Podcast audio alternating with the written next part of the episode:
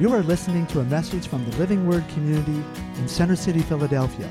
We are followers of Jesus Christ, called to love God and love people, to share Jesus and help people experience true life change that can only come from knowing Him. We hope that you enjoy this message today.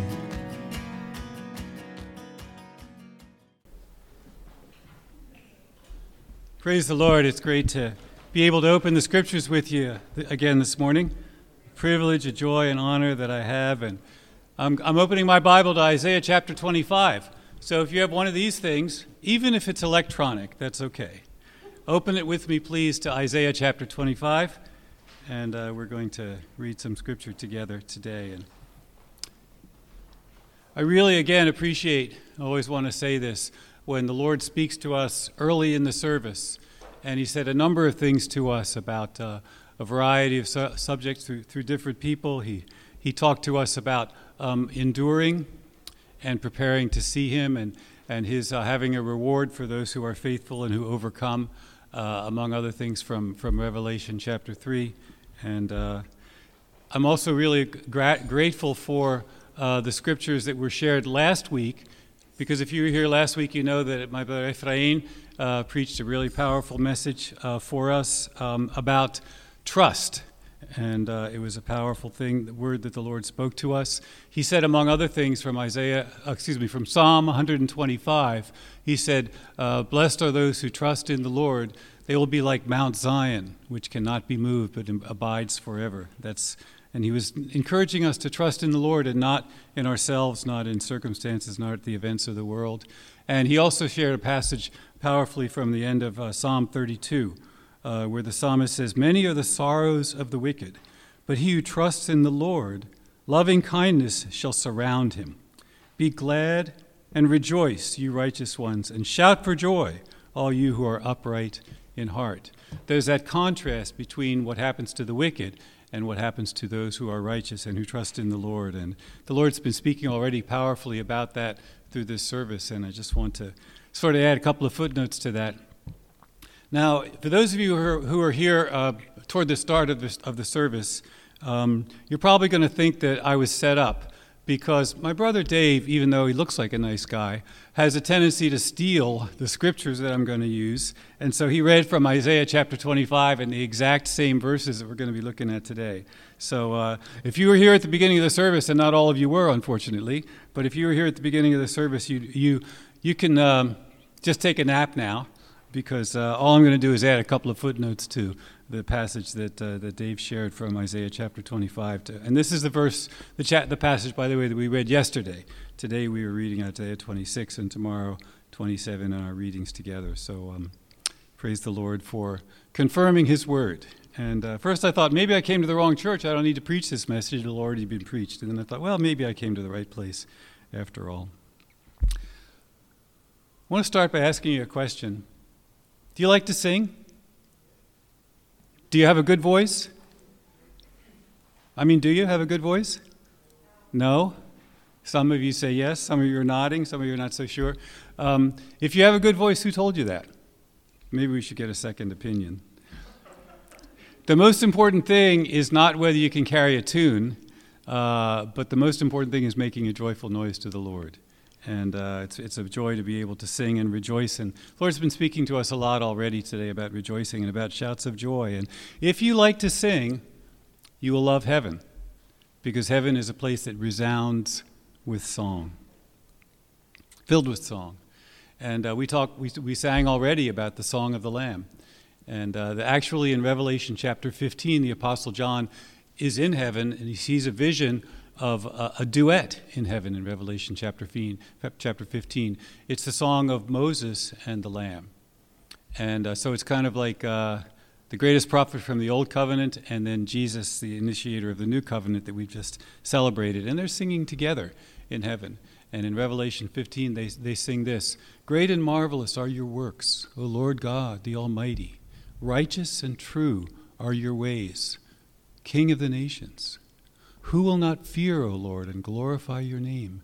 For you alone are holy. All the nations will come before you and worship, for your righteous acts have been revealed. That's one of the songs uh, in the book of Revelation. not only is heaven filled with song, but the scriptures are filled with song. And uh, so, if you don't like to sing and if you, if you don't like to listen to music, you're going to feel a little awkward. But um, the scriptures are filled with song. And as you know, probably, the longest by far book in this Bible be, that you have before us is a book of songs. Uh, but the Psalter is not the only book of songs. And in fact, the second longest book in the Bible is also filled with songs. What's the second longest book in the Bible? Anybody know? It is, as many of my brothers are saying, brothers and sisters, the book that we have before us today, the book of Isaiah, is a songbook. And you probably thought, didn't you, that it was a, it was a, prophet, a book, book of prophecy? Well, it is a book of prophecy. But it's also a book of history and a book of songs. And uh, there are many songs in Isaiah. And probably, in a way, some of the most significant songs in the book of Isaiah is, is a group of four songs that occurs toward the end of the book uh, in chapters 40 through, from the 40s through the 50s. And they are called by readers of the Bible the servant songs. Some of you may be familiar with the servant songs of Isaiah. There are four of them. And they're songs that are sung about God's servant, about the Messiah, about the Lord Jesus. The four servant songs of Isaiah, they start in chapters 42, 49, 50, 52. Some of our favorite passages in the scriptures are included in the four servant songs. But they're not the only songs in Isaiah. In fact, uh, their song, these songs are foreshadowed by the chapter that we read yesterday, Isaiah 25, and Isaiah 26, which we're reading together as a congregation today. In my translation of the Bible, yours may be a little bit different because this isn't part of the inspired Word of God, but they put headings over chapters and sections of Scripture. And Isaiah chapter 25 says, the, A song of praise for God's favor. Isaiah chapter 26 in the Bible I'm looking at right now says, A song of trust in God's protection. So there's lots of songs in the Bible, and the, the four servant songs are foreshadowed. And today we're going to read uh, the opening part of uh, chapter 25. And the passage of scripture we're going to read uh, contains many of the, of the key themes that occur throughout and recur throughout the book of Isaiah. But two of them are two that Dave specifically mentioned in his opening when he read from Isaiah chapter 25.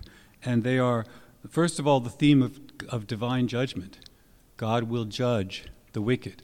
And in the passages and chapters leading up to the ones we read to, uh, yesterday, God has judged se- several nations, including Egypt and Edom and uh, Arabia, and even his own people, uh, Israel and Judah, are judged by the Lord for their evil and for their wickedness and their sin. First theme, God's judgment of the wicked. The second theme, God's vindication of the righteous. God will support the cause of the righteous, He will exalt them, He will save them, He will deliver them. So God judges the wicked, God vindicates the righteous. And the place where that takes place, the vindication of the righteous, is in Jerusalem and specifically on Mount Zion. And we're going to, to see that. After the chapters 25 and 26, the passages that we're reading right now, um, there are many more judgments to come. We're not at the end of God's judgments. Uh, he continues to judge the wicked and to vindicate the righteous. But the verses that we're going to read in, in, in, Isaiah, in Isaiah, chapter 25, the first the opening verses, are kind of a, a refreshing glimpse. They're kind of a pause for a moment in considering God's judgment for us to look ahead, a glimpse of what is to come, a refreshing glimpse of God's ultimate plan, his ultimate purpose for his people. The first verse of the chapter says, O Lord, you are my God. I will exalt you. I will give thanks to your name. For you have worked wonders, plans formed long ago with perfect faithfulness. Plans formed long ago with perfect faithfulness. And it is a glimpse of those plans that we see in the opening verses of Isaiah chapter 25. When you're toiling and laboring and struggling toward a goal, but you haven't reached it yet. Sometimes it gets a little exhausting, and uh, you need to get some refreshment along the way. Maybe you're at a point like that in your spiritual life right now. I don't know. About a year ago, I was uh, climbing uh, in the Adirondacks in upstate New York, where we go every summer, and um, I was climbing a mountain called Treadway Mountain, and it was a long, hot, heavy climb. And I was kind of sweating and tired and wondering how many more times I could force my knees to bend and unbend.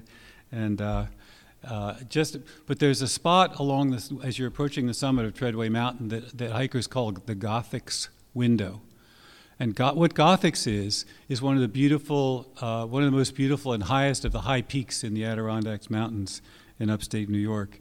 And as you're going along the, on, toward the summit of Treadway, which is not that high, um, you can see like a break uh, in the forest through the dark green trees, a beautiful vision of Gothics, the mountain Gothics, before you, gleaming in the sun if it's a sunny day. And it, it kind of inspires you, and you say, This is why I'm doing all this, you know? This is why, is because of the high peaks, because of the vision of, of what is to come and what is ahead. And that's what I, I want uh, for, for, for you and for me as we look at Isaiah chapter 25 today, is to give you a, a glimpse of the hope toward which we are pressing, of the victory the Lord has promised to us, the rejoicing that's to come. Do you need that? The setting for this is actually the very last verse of the previous chapter. Isaiah chapter 24, verse 23. It says, For the Lord of hosts will reign on Mount Zion and in Jerusalem, and his glory will be before his elders. That's what we're going to be reading about God reigning, Zion and Jerusalem, and his glory being before his elders. O Lord, you're my God. I'll exalt you. I give thanks to your name, for you have worked wonders, plans formed long ago with perfect faithfulness. For you have made a city into a heap, a fortified, fortified city into a ruin. A place, a palace of strangers is a city no more. It will never be rebuilt. Therefore, a strong people will glorify you. Cities of ruthless nations will revere you. For you have been a defense for the helpless, a defense for the needy in his distress, a refuge from the storm, a shade from the heat. For the breath of the ruthless is like a rainstorm against a wall. Like heat in drought, you, Lord, subdue the uproar, the uproar of aliens. Like heat by the shadow of a cloud, so the song of the ruthless is silenced. Verse 6 The Lord of hosts will prepare a lavish banquet for all peoples on this mountain, Mount, Mount Zion. About a banquet of aged wine, choice pieces with marrow, and refined aged wine. And on this mountain he will swallow up the covering which is over all peoples, the veil which is stretched over all nations. he will swallow up death for all time. And the Lord will wipe, away tears from all faces, and he will remove the reproach of his people from all the earth. For the Lord has spoken. And it will be said in that day Behold, this is our God, for whom we have waited, that he might save us. This is the Lord, for whom we have waited. Let us rejoice and be glad in his salvation. Hallelujah. What a powerful vision of what is to come. What a magnificent declaration. What a, what a joyous, joyous song of God's fulfillment of his promises to us. Wonderful plans that he's made for us individually, plans formed long ago with perfect faithfulness. I hope if you, as we read passages like this, and, and they're rife in the book of Isaiah and elsewhere in the scriptures, that you get stirred a little bit you know, if you can read a passage like this and, and yawn and turn the TV on, check your pulse spiritually because this is this is exciting stuff. This is what our God does. This is who He is. And it starts in verse 1 of Isaiah 25 with a, an acknowledgement of our personal relationship with the Lord. This is where it begins for us. O Lord, you are my God, my God. I will exalt you. I will give thanks to your name. I'm not talking about somebody else's God, somebody I've heard about. Somebody else told me about it. You are my God. And he says, The reason I'm going to give thanks to your name is because you've worked wonders, plans formed long ago with perfect faithfulness. God is a God who keeps his word to us. You know, men and women are not like that.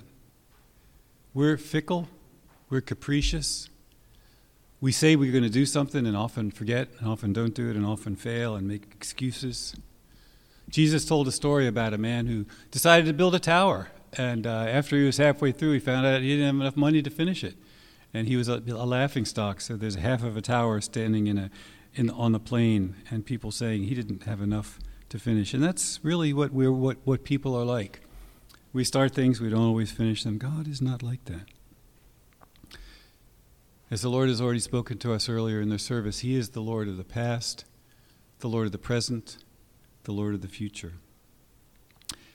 Again, in Revelation, the Apostle John sees the elders and the living creatures falling down before him, and uh, they say, Holy is the Lord of hosts, He who was, He who is, He who is to come, the Almighty. He is the one who keeps His word to a thousand generations. I don't know if you're like me, but I like people that are dependable, people I can count on, people who say they're going to do something and then, then they follow through with it. One of the most important principles in, in good parenting, if you're a parent or you aspire to be a parent, uh, is consistency. Kids need consistency. If my child misbehaves and, I, and I, I yell and shout and spank, and then the next day does the same behavior and I ignore it, what am I teaching that kid? I'm capricious. You can't really trust me. I may, um, I, I can't, I may not be dependable. I may not do the same thing time after time. God is not like that. He's a good dad. Amen. Have you found him to be so? One of my favorite passages in the scripture that has to do with God keeping his word and fulfilling his promises and and the plans that he's formed long ago, bringing them to fruition, is uh, the, the first chapter of the book of Ephesians. And uh, in fact, if you have a minute, I'd like to just take a glance at, at Ephesians 1 with you. So, uh, just a couple of verses in Ephesians chapter 1, if you will turn there with me for a moment, the first chapter of the book of Ephesians, or if you want to follow along. In Ephesians 1 5, in Ephesians 1 4, it says that God chose us, that's this is you and me, in Christ, before the foundation of the world, that we would be holy and blameless before him. In love, he predestined us to adoption as sons through Jesus Christ to himself, according to the kind, to the kind intention of his will. It, in verse uh, 8, it says, He's lavished on us, Ephesians 1 8, in all wisdom and insight he made known to us the mystery of his will, according to his kind intention which he purposed in Christ, with a view to an administration suitable to the fullness of times. That is the summing up of all things in Christ, things in heaven, things on the earth, and um, through whom we have obtained an inheritance, have been predestined according to him who, who does all things according to the counsel of his own will. You see, God does what he plans, he fulfills his will. When the Lord is confused and needs advice, you know who he goes to? Nobody, because he's never confused and he doesn't need our advice. Doesn't mean we shouldn't pray and uh, express our desires and needs to him, but he doesn't need my advice because his, he's fulfilling already the plans that he made long ago in his perfect faithfulness. Amen. What follows here in Isaiah chapter 25 in the early verses is a particular judgment that the Lord is, is making on a particular group of people. In verse 2, he says, You, Lord, have made a city into a heap, a fortified city into a ruin. A palace of strangers is a city no more. It will never be rebuilt. Therefore, a strong people will glorify you. Cities of ruthless nations will revere you. For you have been a defense for the helpless, a defense for the needy in, the, in, in his distress, a refuge from the storm, a shade from the heat from the breath of the ruthless. For the breath of the ruthless is like, a, is like rain against a wall. Like heat and drought, you subdue the uproar of aliens. Like heat by the shadow of a cloud, the song of the ruthless is silenced. God is bringing a railing judgment here against a particular group of people, those that he identifies as the ruthless. He mentions them three times in verses 3 4, 5. Ruthless people, people who are cruel and selfish and inflict their will on those who are weaker than they are, often violently. Ruthless people. What does God say He's going to do to them? He's going to destroy their city, verse 2. He's going to bring them into forced submission and reverence toward Him, verse 3. And He's going to silence their song. This is a devastating judgment of God on the ruthless. Why does God hate ruthlessness so much? One of the key virtues of the kingdom of God and the citizens of it is mercy, the opposite of ruthlessness. In that incredible sermon that spans Matthew chapters 5, 6, and 7, that lays out for us the principles of behavior for the citizens of the kingdom of heaven, Jesus says very early on in that powerful message Blessed are the merciful, for they will obtain mercy. The merciful will obtain mercy. The opposite of mercy, ruthlessness, cruelty, treating others without mercy. God will judge the ruthless. In Malachi chapter 3, verse 5, toward the very end of uh, our version of the Old Covenant, the Old Testament, it's a, God, God is talking about um, the, those who oppress the widow and the orphan and, and do other kinds of sin. And he said, I will be a swift witness against them. God is a swift witness against the ruthless, against the merciless, those who oppress the, the, the helpless. By the same token, God is, he is there to bless those who are merciful, those who live by the opposite of ruthlessness. He will bless them, those who are the defenders of the needy, because that's what He does. It says in verse 4 You, Lord, have been a defense for the helpless, a defense for the needy in his distress, a refuge from the storm, a shade from the heat. This is the mercy of God. There's a young man in our congregation who has been called fairly recently into the profession of law, into the legal profession. And um, a lot people go into law for a lot of reasons. Uh, one is it's prestigious. Another is you can make a lot of money if you're a lawyer, if you're a successful lawyer. But there are other reasons to go into law. You know, lawyers usually don't drive, drive Toyota Corollas. They usually drive Mercedes Benz and sometimes a Lamborghini or, or Ferrari or something like that. Um, the person I'm thinking of, I don't think I'm ever going to see behind the wheel of a, of a Ferrari or a Lamborghini. Um, because the reason that this young man was called into the profession of law was to be a voice for the voiceless, to defend the needy, to be a voice and to speak for those who have no, no others to speak for them. And I believe that the Lord really honors that, and He wants us to be like He is, a defender of the needy, and, and, and one who cares for those who are weak and those who are oppressed by the ruthless. You've been paying uh, uh, attention to current events and what's been going on in the news in the last couple of weeks. Is there one particular group of people that really jump out at you right now as being ruthless? You don't have to say who they are, but um, I believe that there are people on, the, on this planet today that are, are violently inflicting their will on other people, those who are weak, those who are helpless, those who are defenseless. And they think they're getting away with something. They are not getting away with anything. God is a judge of the ruthless. The United States military may have pulled out of Afghanistan. Our loving Heavenly Father has not pulled out of Afghanistan. He is there right now with those who are suffering persecution for the sake of Jesus. He is there right now to be the defender of women and girls uh, whose, whose liberty and life is, is in danger, and of all those who are in danger of losing what, that which they hold dear. Just going to pray for a minute. Father, I, we just want to, uh, again, Lord, as a people, lift up our brothers and sisters in that land. And Lord, we pray that you would be a defense to the defenseless, a father to the fatherless. Lord, that you would be a judge of the ruthless.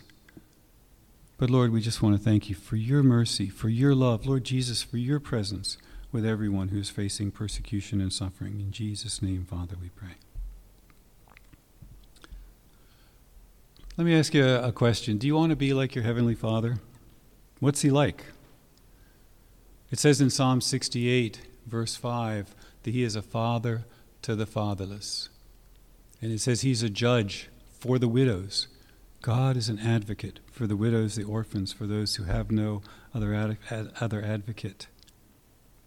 If you want to be like him, do what he does.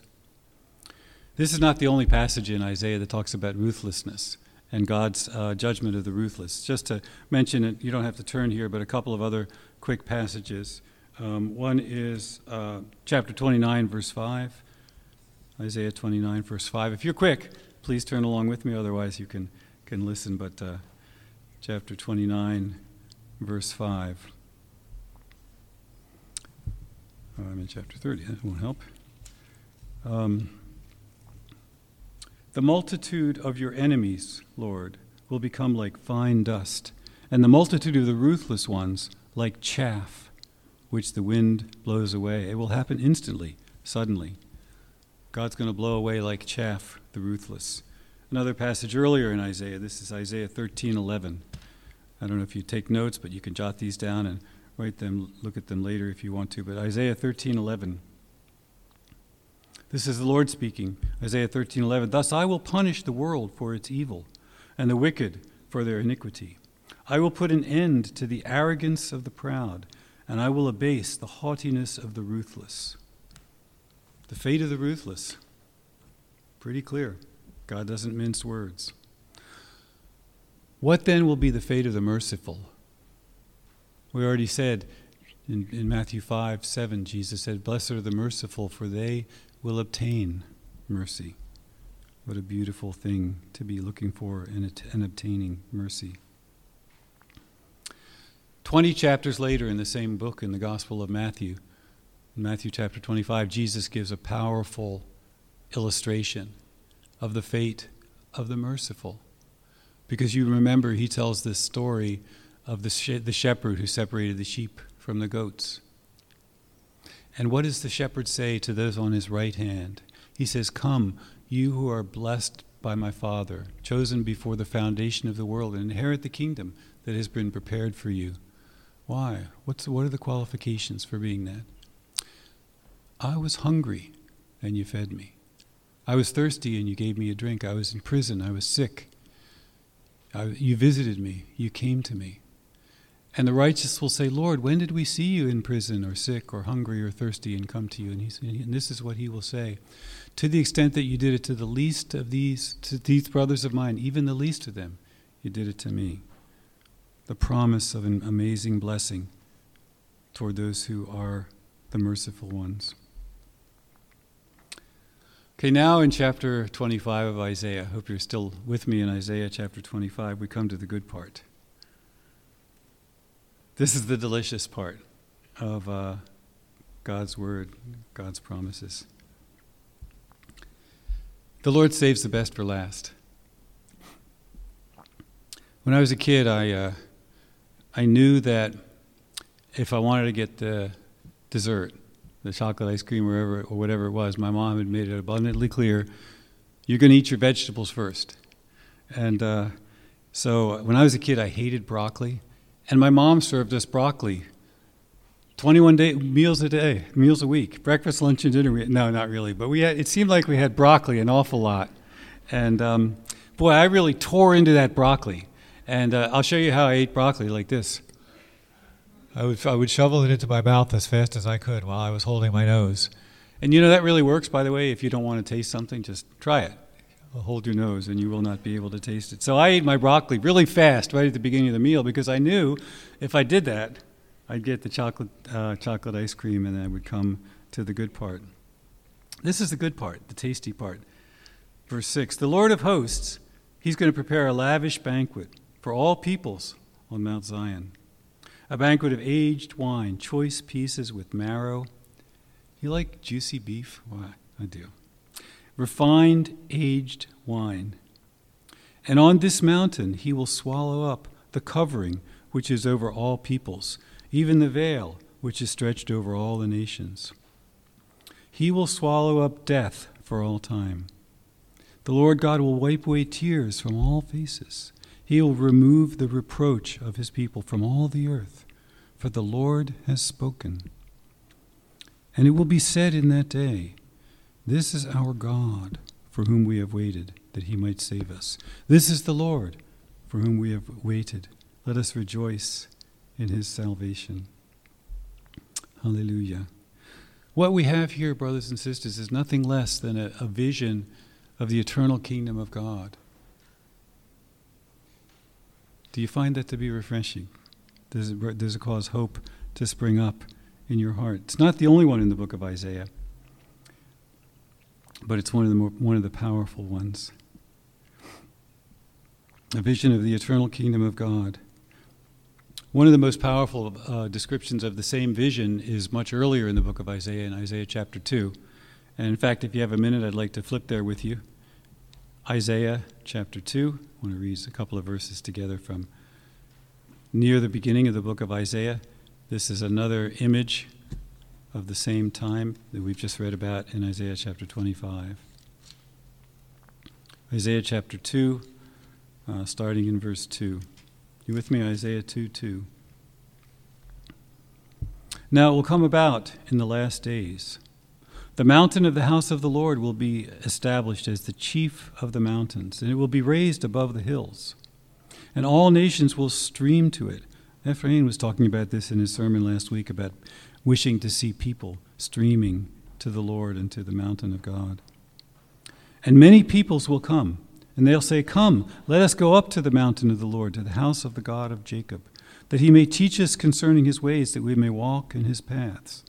Why? For the law will go forth from Zion, and the word of the Lord from Jerusalem. And he will judge between the nations, and render decisions for many peoples. And they will hammer their swords into plowshares, and their spears into pruning hooks.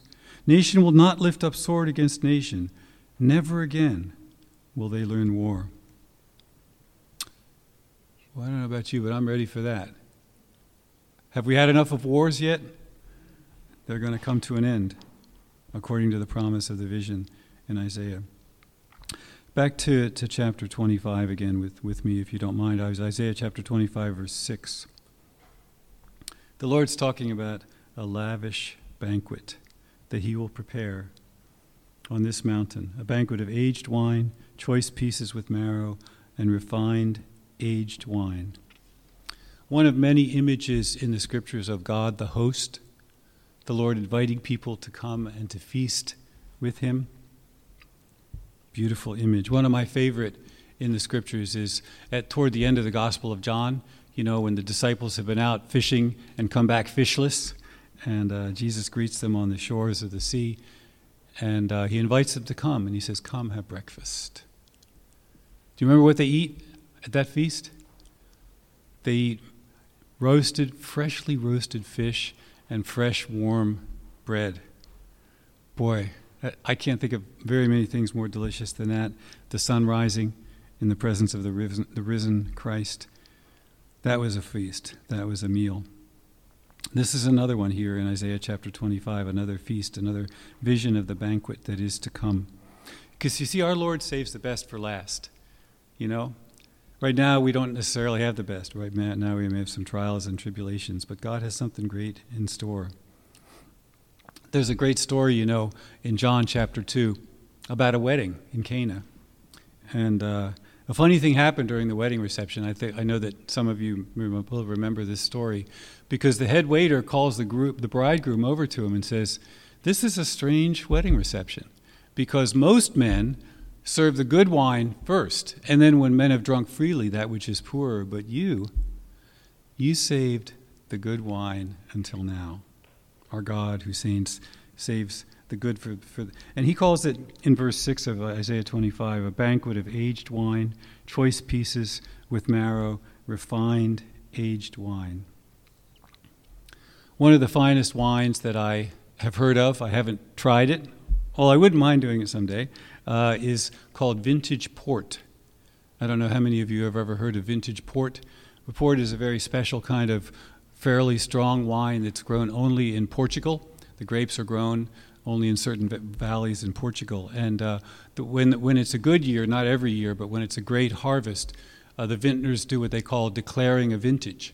And so they declare a vintage and they bottle the, the, the wine, the port wine, and uh, it has to be aged You can't drink it. You can if you're a boor, but if you're cool, if you're refined, you wait and you, you wait and drink it. And uh, in fact, the English have a tradition.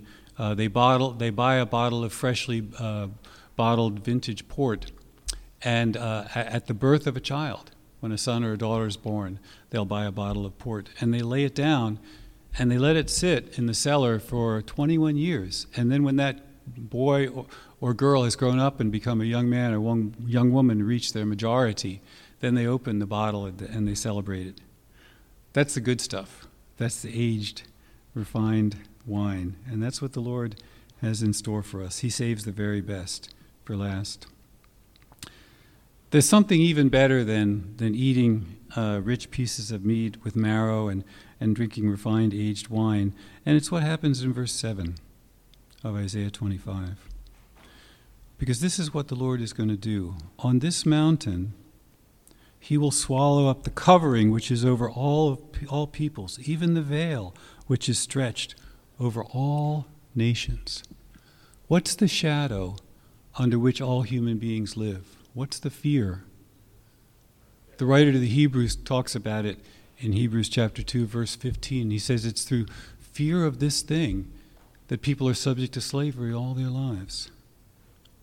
What's the veil? Verse 8 God will swallow up death for all time. The Lord God will wipe away tears from all faces, and he will remove the reproach of his people from all the earth. This is what the Lord is going to do. We're talking, brothers and sisters, about nothing less than the death of death, the end of the great enemy, the end of fears, the end of tears, the end of the reproach of his people. There's another beautiful vision of this a few chapters later in, in Isaiah chapter 35. And if you have, have a minute, I'd like to look with you at Isaiah chapter 35, the last verse, Isaiah 35 10. Isaiah chapter 35, verse 10. Continuation in a way of the vision. It says, The ransomed of the Lord will return and come with joyful shouting to Zion. We were singing about joyful shouting earlier in our, in our worship service, and some of us were doing some joyful shouting. They'll come with joyful shouting to Zion, with everlasting joy upon their heads. They'll find gladness and joy. Sorrow, sighing will flee away. The ransom of the Lord will return. The end of verse 9 talks about rejoicing and being glad in God's salvation. Brothers and sisters, we ought to be people of joy. We ought to be people that are constantly rejoicing. Not that we don't have pain and trials and troubles and tribulations and things that, that concern us and responsibilities and cares that sometimes weigh us down. The Lord knows about those things. But the Lord wants us to have joy in the midst of that. And you know, Paul says in 2 Corinthians that the sufferings of this present time aren't even worthy to be compared with the glory that is going to be revealed in us. Why are, why are Christians moaning and complaining and depressed so much? I know we're not all, and not all of the time, but too, far too much sorrow and sighing. Eric uh, Johnson knows this already, but I have a friend who uh, wanted to tell you about briefly who was clinically depressed and um, just couldn't get out from under the, the weight of depression and always sad and depressed. And he was so depressed that finally he went to see a psychiatrist about it. And um, he was actually a horse, my friend. And so he went to see a psychiatrist about it. About, and even he walked into the psychiatrist's office, and even before he lay down on the couch, the psychiatrist t- took one look at him and he said, why the long face?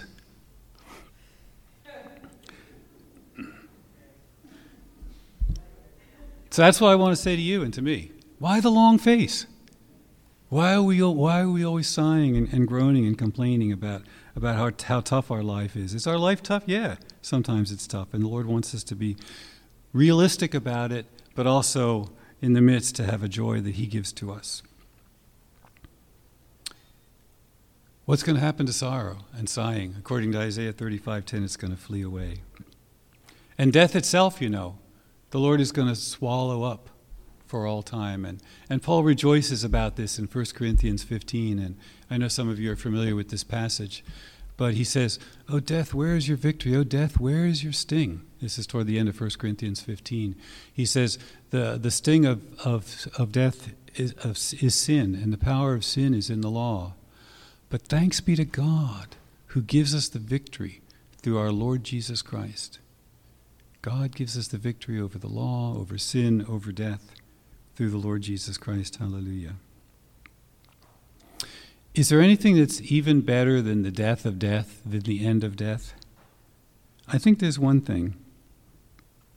Isaiah chapter 25, verse 9. I love this verse. The prophet predicts it will be said in that day Behold, this is our God, for whom we have waited, that he might save us. This is the Lord, for whom we have waited. Let us rejoice and be glad in his salvation. There's one thing that's even better than the end of death, and that is the Lord Himself. This passage started out by talking about our relationship with the Lord. Oh Lord, verse 1 You are my God. I will exalt you. I will give thanks to your name. It's the fact that God is our God. Dan Moser and I have a common favorite verse of Scripture, and I think I might have mentioned this to you before, but it's, it's John chapter 17, verse 3. Jesus, in his high priestly prayer, uh, before the cross um, is praying to the Father, and he says, uh, among other parts of that prayer, he says, Father, this is eternal life, that they may know you, the only true God, and Jesus Christ, whom you have sent. Eternal life doesn't just mean living forever, living a long time. That's not eternal life. Eternal life is knowing God through Jesus Christ. That's the greatest thing. So, just two questions I want to I want to leave you with. The first is, why the long face? Why am I complaining and griping so much? God has wonderful plans for me, wonderful plans for us. He said He's going to remove the, the reproach of His people from all the earth. Plans that He formed long ago in perfect faithfulness. He chose you and me in Christ before the foundation of the world, that we would be holy and blameless before Him in love.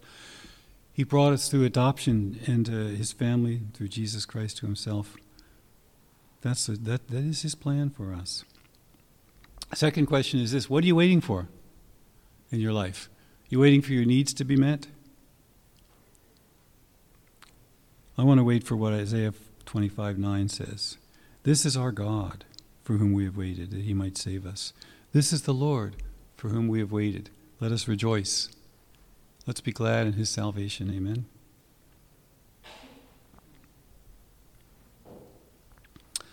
Father, we want to thank you for your word to us. Lord, thank you so much for uh, Ephraim's exhortation to us last week about trusting in you. Lord, you said if we trusted in you, we'd be like Mount Zion, which can never be moved, but abides forever. Thank you for that promise and for all the promises of Psalms that our brother and Isaiah that our brother drew our attention to last week. And Lord, thank you for reminding us earlier in the service today um, from Revelation chapter 3, the message to the church in Philadelphia, that um, we, you want us to endure, you want us to overcome. Lord, that you will have uh, written on us the name of your God and the name of the holy city, the New Jerusalem and you'll make us pillars in your temple, Lord. And just amazing, incredible promises you've made to us. And we thank you, Lord, for your justice. Lord, that the ruthless of this world will not escape your punishment because you are a holy God. And Lord, I ask you that you would make us, Lord, people who really live like sheep, who really um, feed you when you're hungry and clothe you when you're naked and visit you when you're in prison and sick uh, by doing it to the least uh, brother of these brothers of yours. Thank you, Lord.